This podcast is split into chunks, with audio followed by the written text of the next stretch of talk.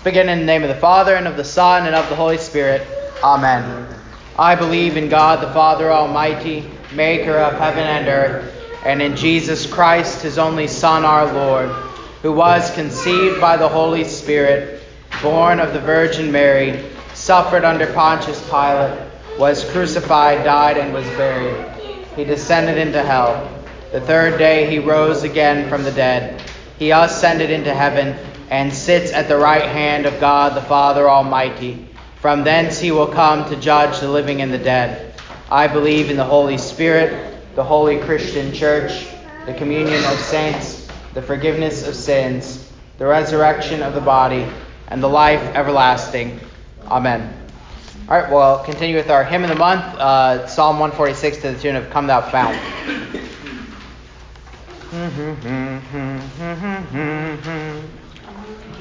Praise the Lord, my soul, oh praise him.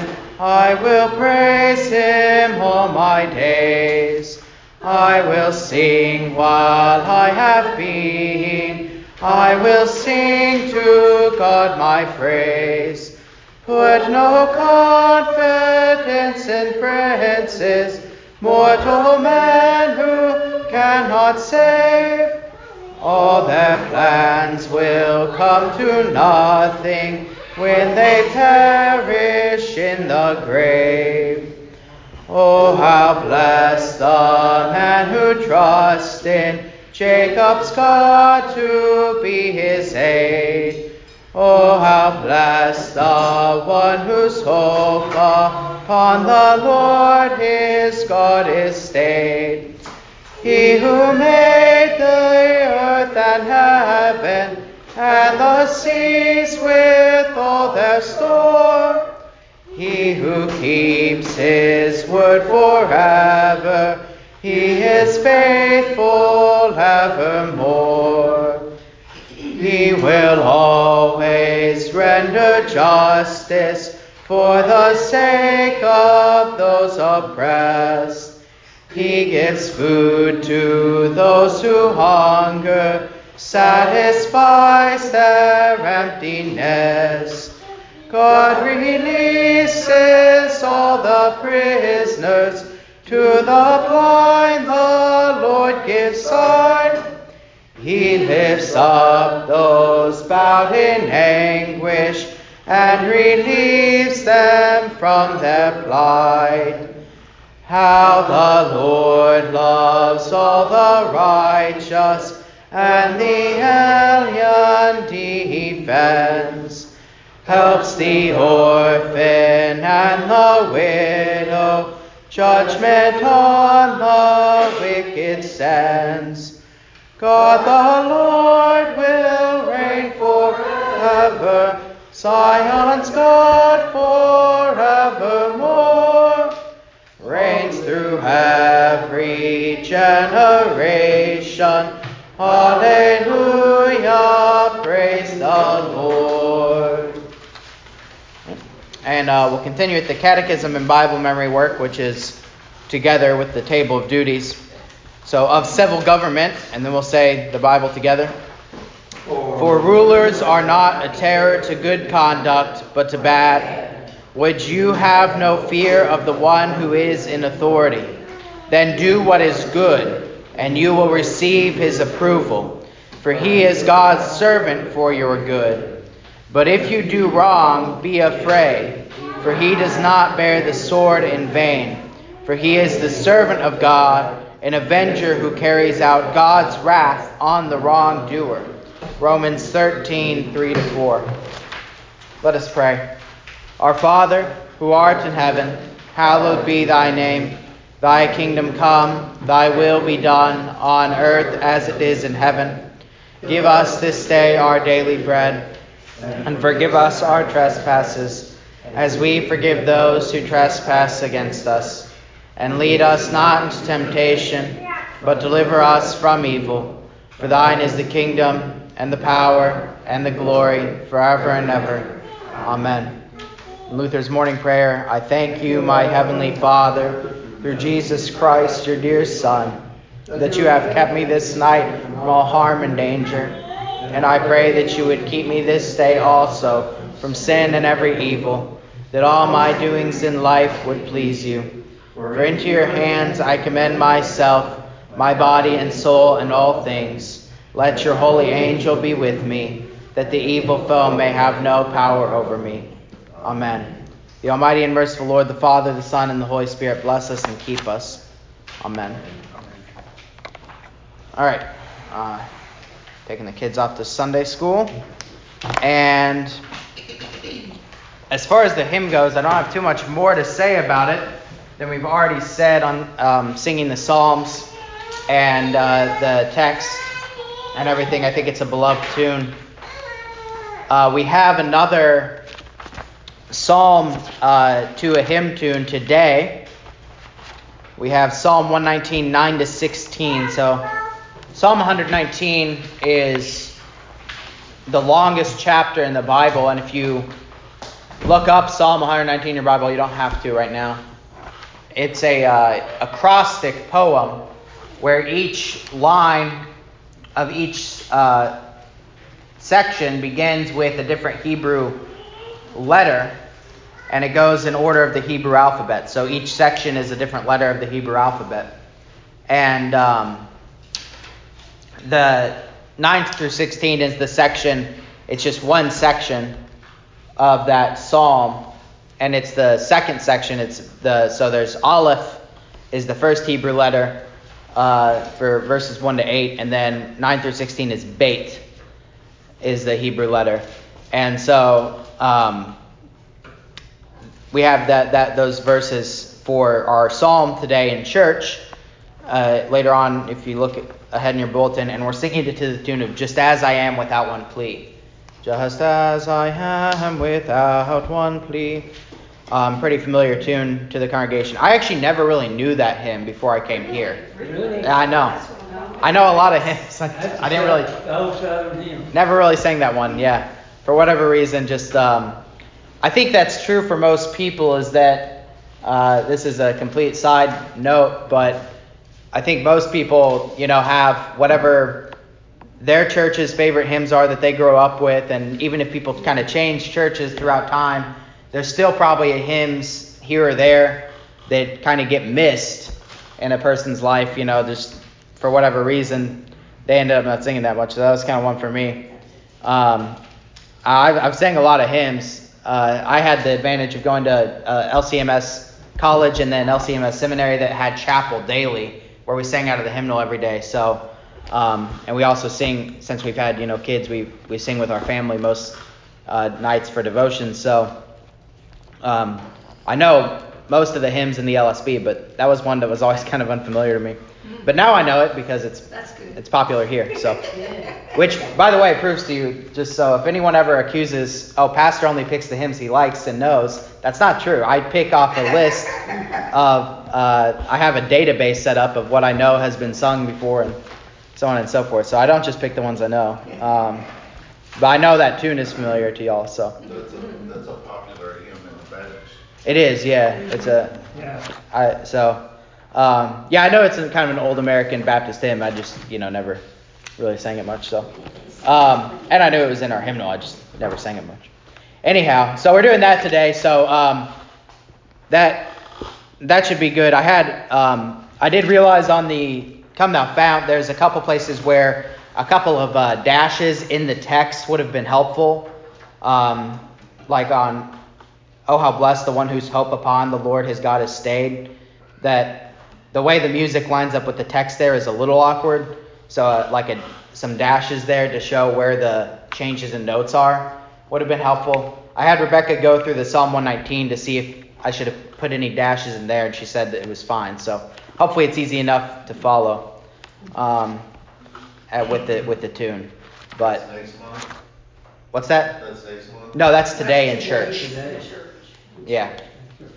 So my plan for now, if everyone likes this, if if everyone comes to me and says I hate singing psalms to hymn tunes, then I'll reconsider. Uh, so let me know if you hate it. But if as long as we stay away from show tunes.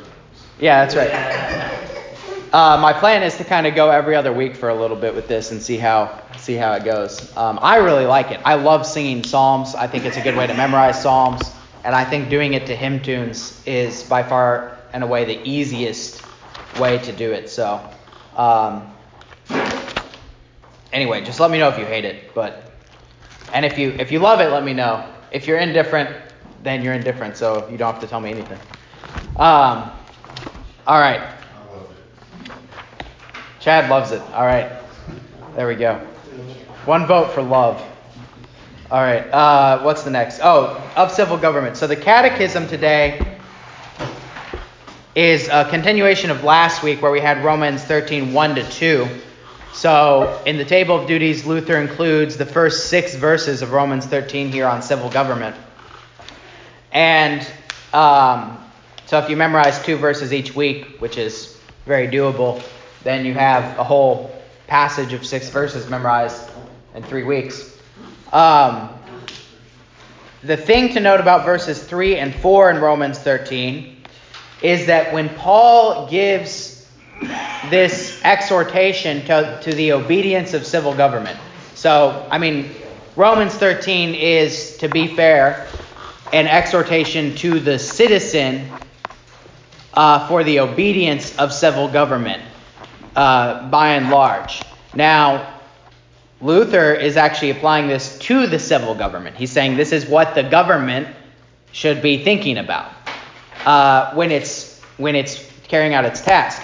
Now, Paul frames everything positively. He says, government's given by God. This is what government does. This is why, and, and so you should obey it because, because of these things. Now, this is not where Paul talks about what if the government's not doing these things, right? You have to go other places in the Bible for that. Scripture interprets Scripture. So there, there are times, obviously, when the government doesn't do what it's supposed to, and we look to places like, uh, you know, Daniel in the lion's den, Shadrach, Meshach, and Abednego, uh, the Egyptian midwives, uh, Jonathan and Saul. Um, you there's a lot of places in the Bible where you can look at when government doesn't do its job and then how civil disobedience is carried out in a Christian way. However, uh, that's not really the case in Romans 13. But in Romans 13, what is interesting is that Paul does kind of have that implicit understanding of that the government is supposed to act a certain way right? And that the basis of your obedience to the government is that they're doing certain things. And so what what are these things? What is what is it when a government is doing what it's supposed to versus when it's not supposed to, doing what it's supposed to? He just Paul just says here, well they they do this, right? Well, a good government does. There's a civil disobeyer right there. Um, if I've ever seen one. All right. Uh, so what are these? What is the thing that the government's supposed to do? Okay, for the rulers are a terror to, uh, are not a terror to good conduct. You would you have no fear of the one who is in authority? Then do what is good, and you will receive his approval, for he is God's servant for your good. Okay, so the first thing is that the government uh, promotes good. Promotes good. And obviously, if Paul is, this is the Bible, right? So what is what is good? Well, it's what's according to God's will in Holy Scripture. Um, and you do what is good, and you will receive His approval. Uh, but if you do what is wrong, be afraid, for He does not bear the sword in vain, for He is the servant of God, an avenger who carries out God's wrath on the wrongdoer.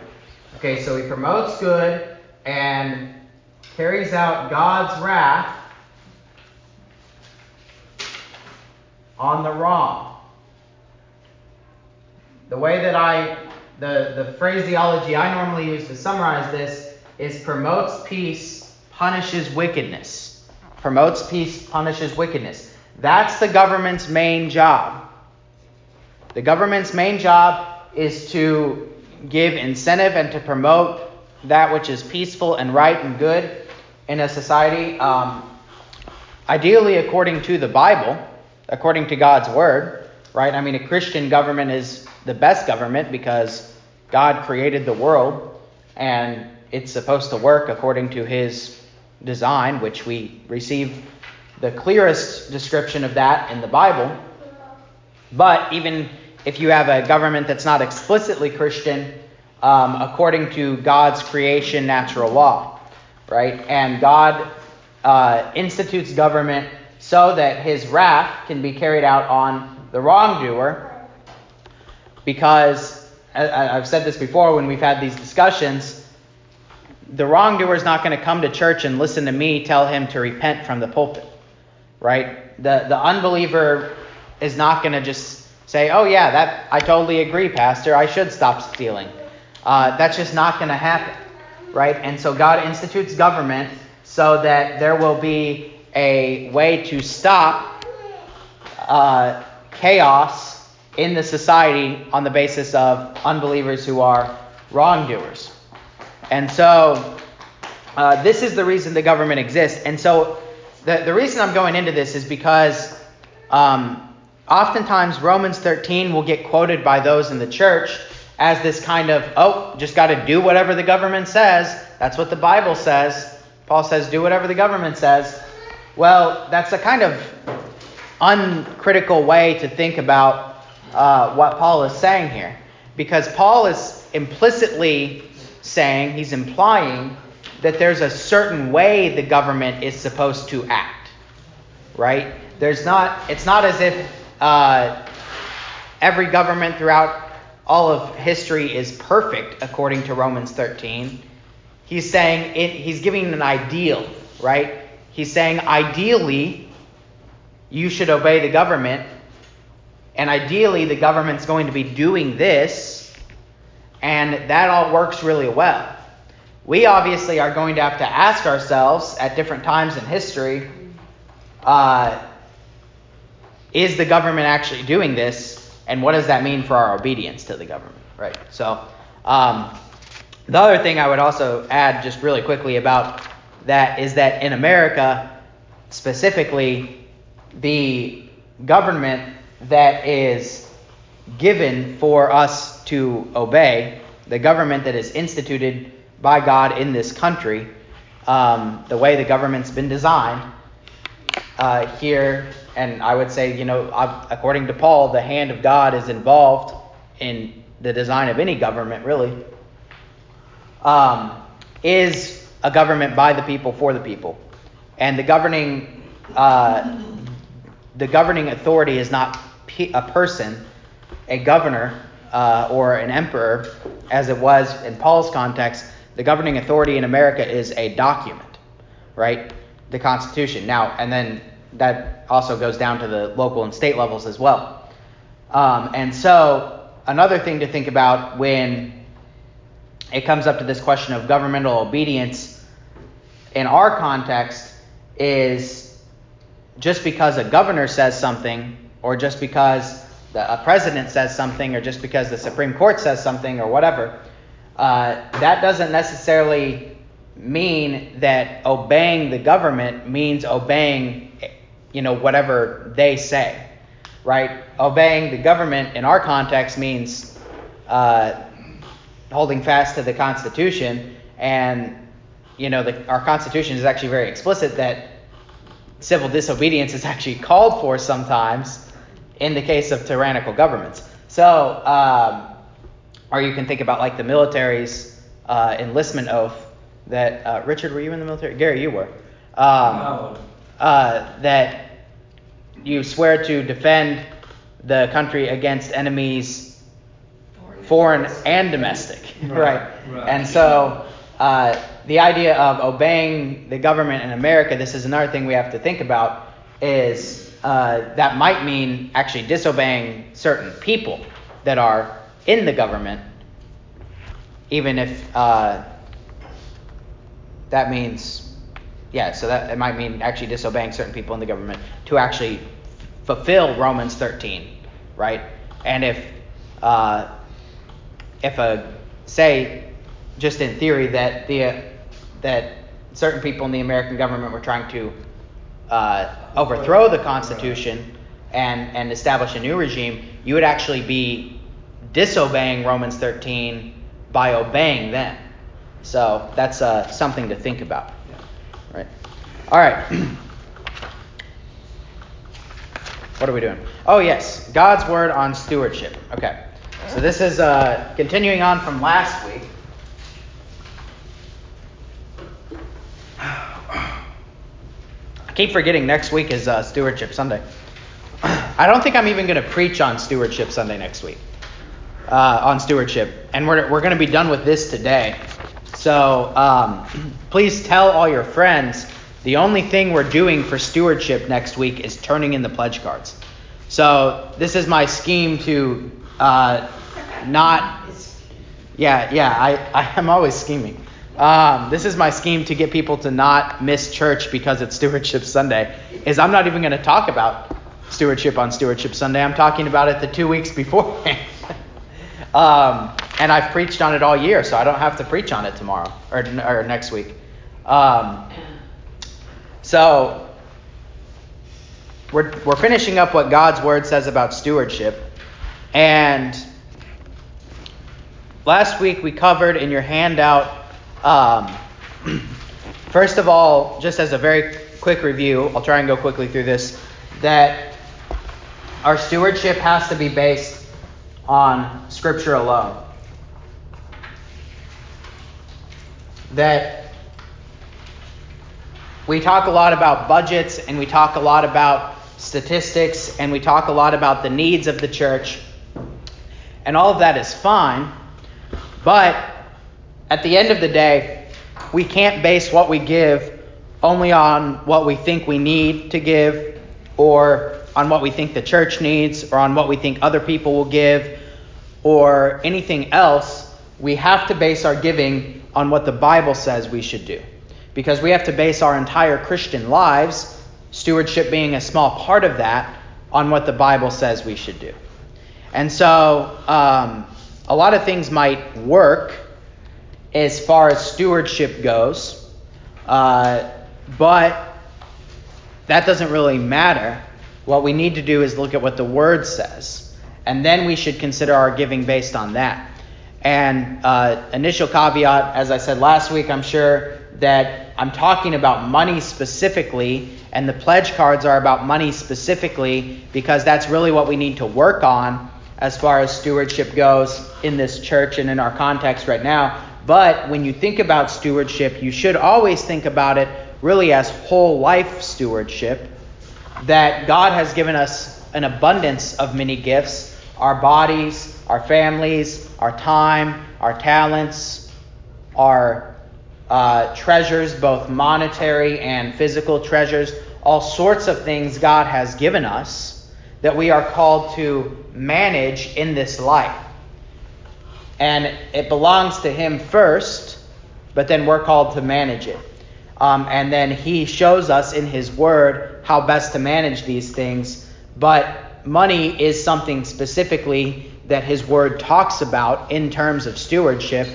And it's something that we do have to reckon with as we attempt to be a church together. Um, and it's, it is also very important for the revitalization, as we've talked about. So um, that's what we're talking about specifically. Always keep in mind this can be applied, the, the theories, the um, words can be applied to any part of stewardship in your life. Okay. And we started off how much does God love me? Uh, he loves me so much that he sent his only son to die and to rise again, to forgive me of all my sins. And if he loves me that much, then anything he says to me in his word about stewardship is not going to be for my harm. Right? How there there can be no phys, uh, poison in the cup your physician sends you. So always keep that in mind first. And then the uh, part one of stewardship, the very first thing to recognize about stewardship, we already said, whom does my money belong to? Psalm 24 1, probably the clearest verse there. The earth is the Lord's and everything in it. the world and all who live in it. Everything belongs to God. He created it. Psalm 50 is another great one. I don't think it's listed there. Uh, the cattle on a thousand hills is mine. Why would I need your sacrifice? Right? God already has everything that he needs. So it already belongs to him. The question is, uh, what has he given us to do with it? And then we looked and we left off with this last time what Jesus says about the stewardship of God's gifts and that goes into the second part of stewardship, which is okay, it belongs to God, but then He's given it to me to steward. And so, how do I actually make those decisions? What's going to be my presuppositions for thinking about these things? And we talked a little bit about um, investing. So, uh, he, Luke 16, 10 to 13, there, that's after the parable of the unjust steward, that. Um, you have to be trustworthy in handling the wealth that is given you. We also talked about the parable of the talents, that uh, we are called to actually make decisions and to invest what God has given us uh, for the, the growth and good of the church. And then uh, Matthew 6 Do not store up for yourselves treasures on earth where moth and rust destroy, where thieves break in and steal, but store up for yourselves treasures in heaven where moth and rust do not destroy, where thieves do not break in and steal. Where your treasure is, there your heart will be also. So uh, the choir had left at that verse uh, last time, but the idea there, very simple. You can't pull a U-Haul behind the hearse, right? You just can't. And I've been at many deathbeds before, and people never want to know what's in their bank account, right? People want to know. Uh, where their family is. They do want to know that their family is going to be taken care of, but that really doesn't have to do so much with money. It has to do with the people that are there, right? And who's going to be there to make sure they're taken care of. Um, they want to pray, they want to receive the Lord's Supper, and they want to depart in peace. That's what people want when they die. And so, uh, we all know that's coming, right? We all know that one day we're not going to be able to um, spend the money that we save up anymore. And so, uh, where do we store up treasures for ourselves in heaven? Well, the first place I think that we store them up is in church, right? This is week in, week out, where we receive God's gifts, where we uh, receive His word, and where we come to thank and praise and serve Him in His house. And so, uh, the one of the places to store up treasures, to invest, um, as we talked about with like the parable of the talents or the unjust steward, is in the church. Um, and then we'll we'll kind of pick that theme back up as we keep going. All right, so that that brings us uh, to where we left off. With what heart should I give my tithes and offerings? 2 Corinthians 9, 6 to 8. The point is this He who sows sparingly will also reap sparingly, and he who sows bountifully will also reap bountifully. Each one must do as he has made up his mind, not reluctantly or under compulsion, for God loves a cheerful giver.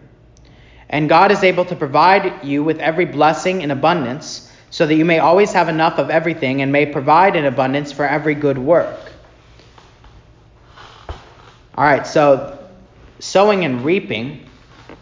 Uh, this is kind of the paradox of the Christian life. It also goes back to the parable of the talents, is that the mindset of the world is hide away, save, uh, keep, and even if it's investing, it's always um, kind of investing uh, so that I can store up more for myself. Right. Another great parable is the um, parable of the um, the wit the what what's it normally called the wicked manager maybe uh, the guy who stores up grain for himself in barns. He's so rich and he thinks, um, oh, I have so much that I don't know what to do with. I'm just going to keep building for myself bigger storehouses. And then that very night, his life is required of him. Excuse me. That, that's the mindset of the world, right? Um, to, uh, even if we earn more and more, to keep storing away for ourselves and never letting anyone else have anything of it. Um, and we think, you know, the more I have, and it's this, it's really a first commandment issue that thinking that we can provide for ourselves. Now, the, the paradox in the Christian life is that the more you give, the more you sow, and that doesn't, I'm not, that doesn't even have to be money exactly. I mean, obviously that's what Paul is talking about. God loves a cheerful giver. But um, this has to do with all sorts of things, right? Kindness. The more you sow kindness, uh, the more uh, kindness will be, and this isn't supposed to be a, um, what's the Eastern philosophy of, you know, uh, karma? That, that's what I was thinking of. This isn't, this isn't karma exactly, although you could say there is a sense where it's kind of like the way that people talk about karma. But the, the more that you are willing to be kind to others and to show grace to others, uh, the more you will see grace in your own life. And that's not um, again, that's not kind of karma like it's kind of some sort of like magical thing that if you if you put this energy out in the world, the world's going to give this energy back to you. Uh, no, this is by the providence of God's hand that this occurs. Um, but when you sow, you will reap back, right? Um, and uh, this is this is also how God interacts with us. That God sows to us His mercy and then uh, he reaps our thanksgivings to him, right? And so the same thing goes with our money, that when we sow bountifully, it is amazing what God can bountifully give back to us, right? And if, if you just think about this on a practical level with the church too, uh, when you sow bountifully, think about all the opportunities that the church that the church then has because it doesn't have to worry about do we have enough money for this project, do we have enough money for that project. Um, we're able to do a lot of great things uh, for the kingdom of God. And notice Paul there also is clear to include that when with this sowing and reaping, uh, there's always going to be God's provision there, right, in the background. You don't have to worry about giving too much or that there's not going to be enough for you when you give, uh, if you give too much away or something like that, because He is able to provide every blessing in abundance so that you always have enough of everything, and then you may provide, sowing and reaping, in abundance for every good work. Uh, so there's that. I mean, I do, I do think it is possible for someone to give too much to the church, although I think it rarely happens in our day right? I, I mean, it might be possible uh, that that someone, if if someone is really struggling to put food on their table because they're giving so much to the church and their budget, other than that, is already trimmed, you know, super lean, then sure, they they might be giving too much to the church. Um, I don't think that happens that much in our society today. I think I, I gave this statistic last week that um, Average giving across the U.S. and American churches today, Christian churches, is about 2%. Average giving during the Great Depression was like 5%. so we give less now than people gave during the Great Depression. So um, that, that should really show you something about where most Christians' hearts are with giving. All right, what priority should my tithes and offerings have? Proverbs 3 9 to 10 Honor the Lord with your wealth and with the first part of everything your land produces. Then he will fill your barns with grain, and your vats will overflow with the finest wine. So, this is something um, that I think is part of our kind of mindset or our heart about giving that is important is that I think a lot of people, when they consider giving to the church, it's an afterthought. I don't think a lot of people are opposed to giving to the church. It's not like, oh, the church is a not a worthwhile cause to give to. There's probably some people who think that, um, but I think a lot of people think, yeah, church, the church needs money, of course. Um, if they're a Christian, you know, yeah, we want to support the ministry of the church. We want to support the pastor. We want to support, uh, you know, being able to afford wine for communion or whatever. But, uh, you know, it's just not going to fit in the budget this month right? It's kind of an afterthought. And what Solomon is saying here is that if you have your budget, right, you got all your line items on your budget, the first one should be tithing, right? It shouldn't be down here after everything else, right? Now, how much you tithe, what percentage you tithe, um, we can talk about 10% more later if you want. I've talked about that before, that I think 10% is the basic starting point for Christians. Uh, that the the Old Testament teaches 10%. That's obviously not a law in the New Testament, but normally with these things that aren't laws in the New Testament, but are laws in the Old Covenant, normally what happens in the New Testament is that they increase, not decrease, right? So um, the the New Testament Christians, yes, the Sabbath day is not a law anymore, so they start worshiping on Sunday, but they actually start worshiping multiple times a week instead of one time a week, right? So um, I think 10% is a pretty normal starting point for more, most Christians. But regardless of the percentage, it should be the first thing that you consider, right? So the first, this is the idea of first fruits, that the tithe, um, what went to the church, what went to the priest, that was always the first fruits of giving, right? Because you give your best to God. And this goes back to not just before kind of monetary, you know, money. Um, if you're talking about like what you produce, your harvest, right? The first fruits are the best um, of the harvest. Uh, you get the, you know, the the not the stuff that's kind of at the end of the season, stuff's kind of turning brown. There's a few good tomatoes here and there, but most of them are cracked.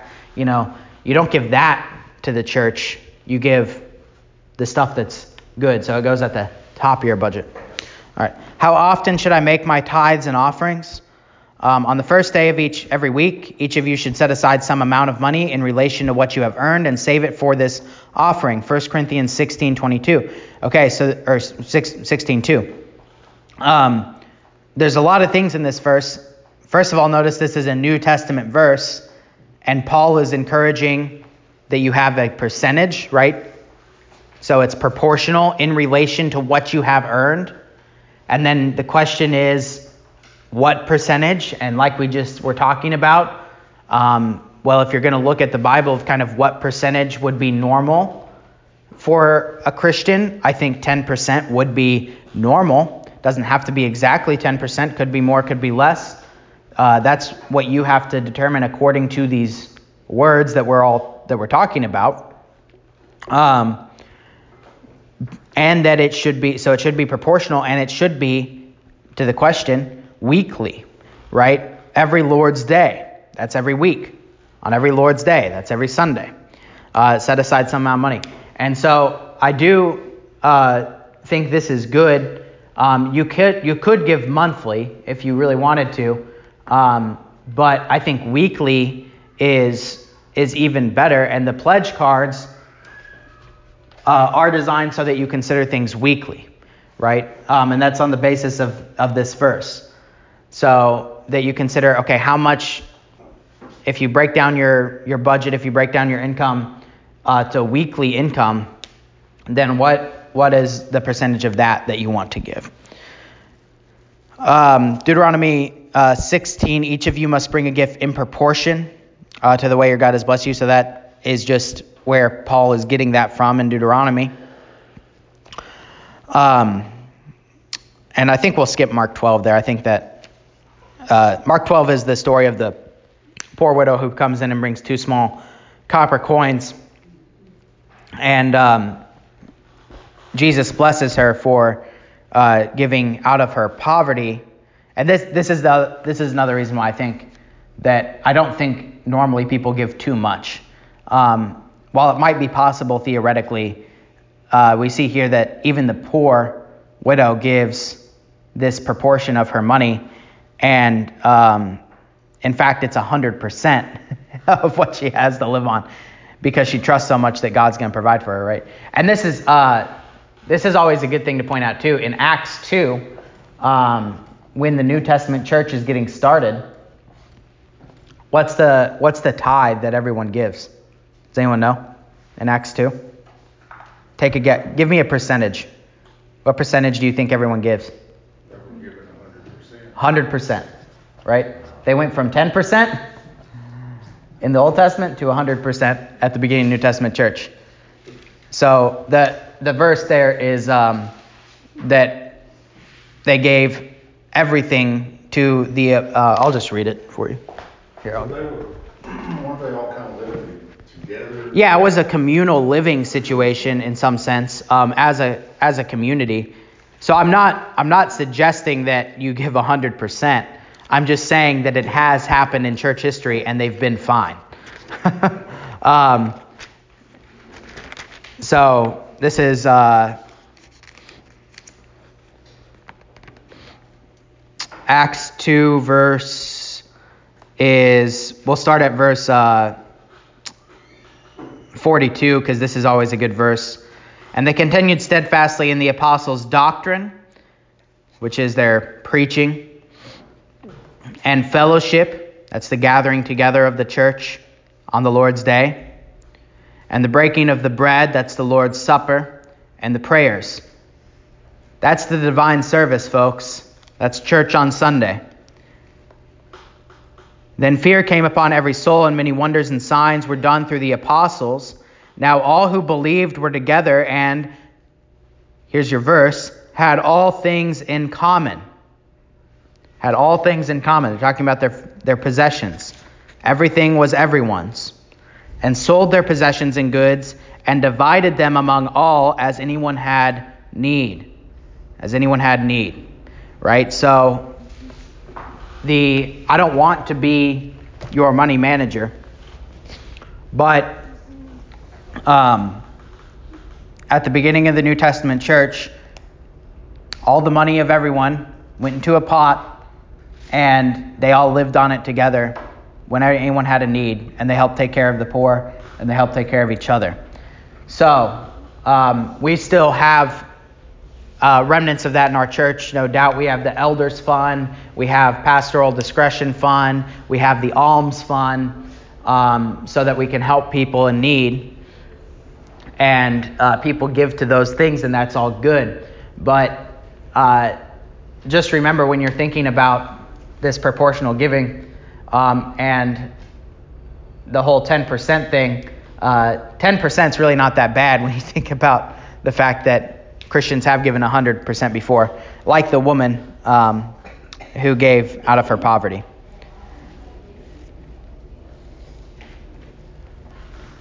Okay.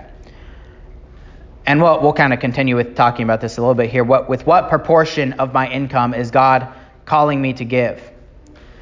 2 Corinthians 8. Now I want to tell you, dear brothers and sisters, what God in His kindness has done for the churches in Macedonia. Though they have been going through much trouble and hard times, their wonderful joy and deep poverty have overflowed in rich generosity. So again, here we have an instance where people who don't have a lot still give plenty. For I can testify that they gave not only what they could afford, but far more and they did, they did it of their own free will. But just as you excel in everything, in faith and speech and knowledge and complete earnestness and in love for us, see that you also excel in this grace of giving. In this grace of giving. So notice one of the overtones of Paul when he talks about these things is that uh, this giving, while he's while he's saying it should be proportional and it should be generous, it should also be free and cheerful.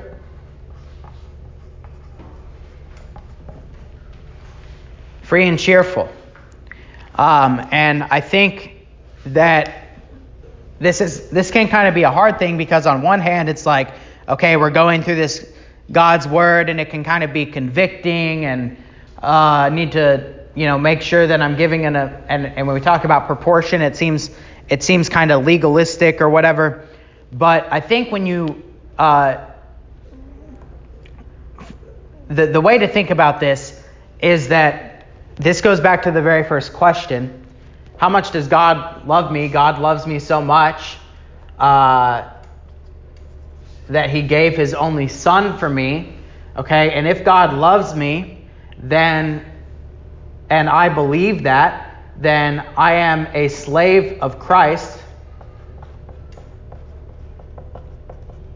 and I want to follow his word,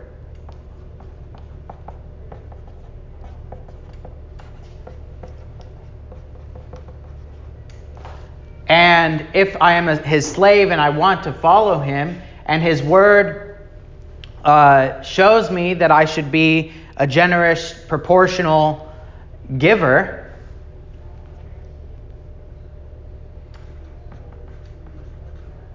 then it is a joy for me to give. It's a joy for me to give. And I would say this, I think, maybe I shouldn't say this, that if you're not joyful when you give, then don't give. If you're not joyful when you give, then don't give. Um, maybe that's shooting myself in, in my foot. I don't know. Maybe our pledge cards are going to go down now. But um, I, th- I think that it's true. Uh, so, so I give uh, online, which I, I highly suggest. I'm okay. Remind me to talk for one minute about giving online here in a second. Um, and every time I get the email, you know, once a week, it's normally on Tuesday, I think, and I check my email in the morning after I say a prayer and turn on my phone. I'm not like, sometimes I'm like, okay, that, you know, that went through. Uh, that, you know, good, good to know that there's that much less money in my bank account right now or whatever. Um, but I'm never really like upset about it right? I'm never like, you know, I was upset when I saw how much my electric bill was this month.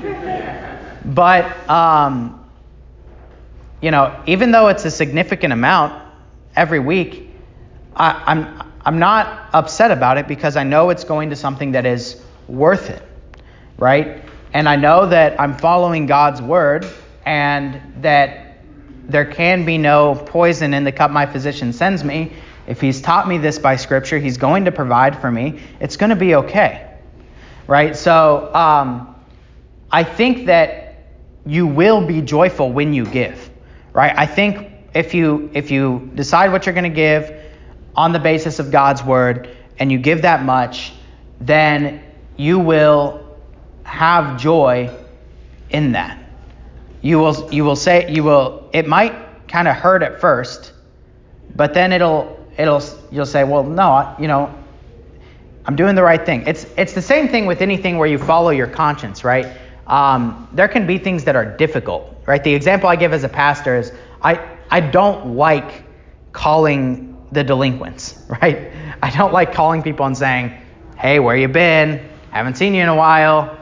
You really need to get back in church. You know, it's not like it's not like I'm staring at my list list at the beginning of every week and I'm like, oh yeah, I can't wait to call people and tell them that I think they're not doing the right thing with their life.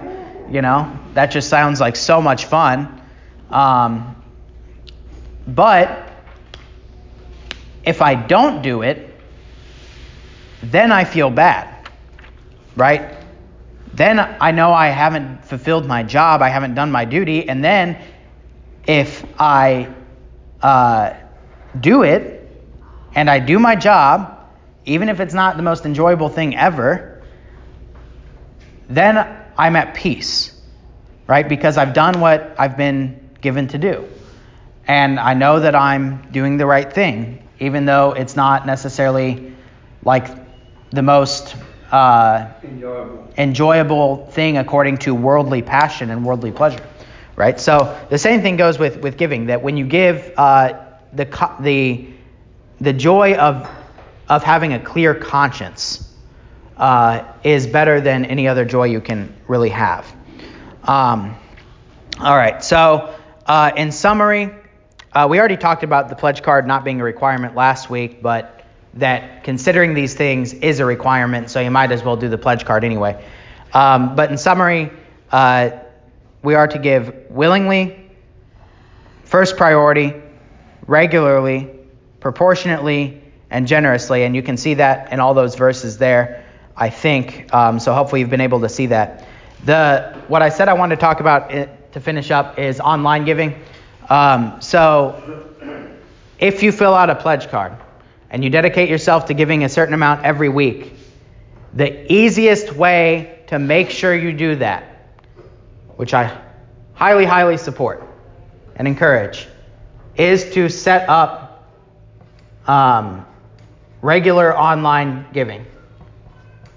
So you go to Beautiful Savior Lutheran.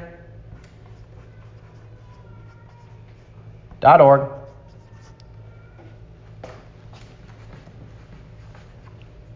Slash give. And if you want to uh, have the best deal for your giving, you click the one that says Vanco no fee, uh, and you type in your bank account information, which is your, your routing and your, your account number, and you set it for weekly giving. You make an account on Vanco, you set it for weekly giving, and you put in the amount that you put on your pledge card. It's the easiest way to do it.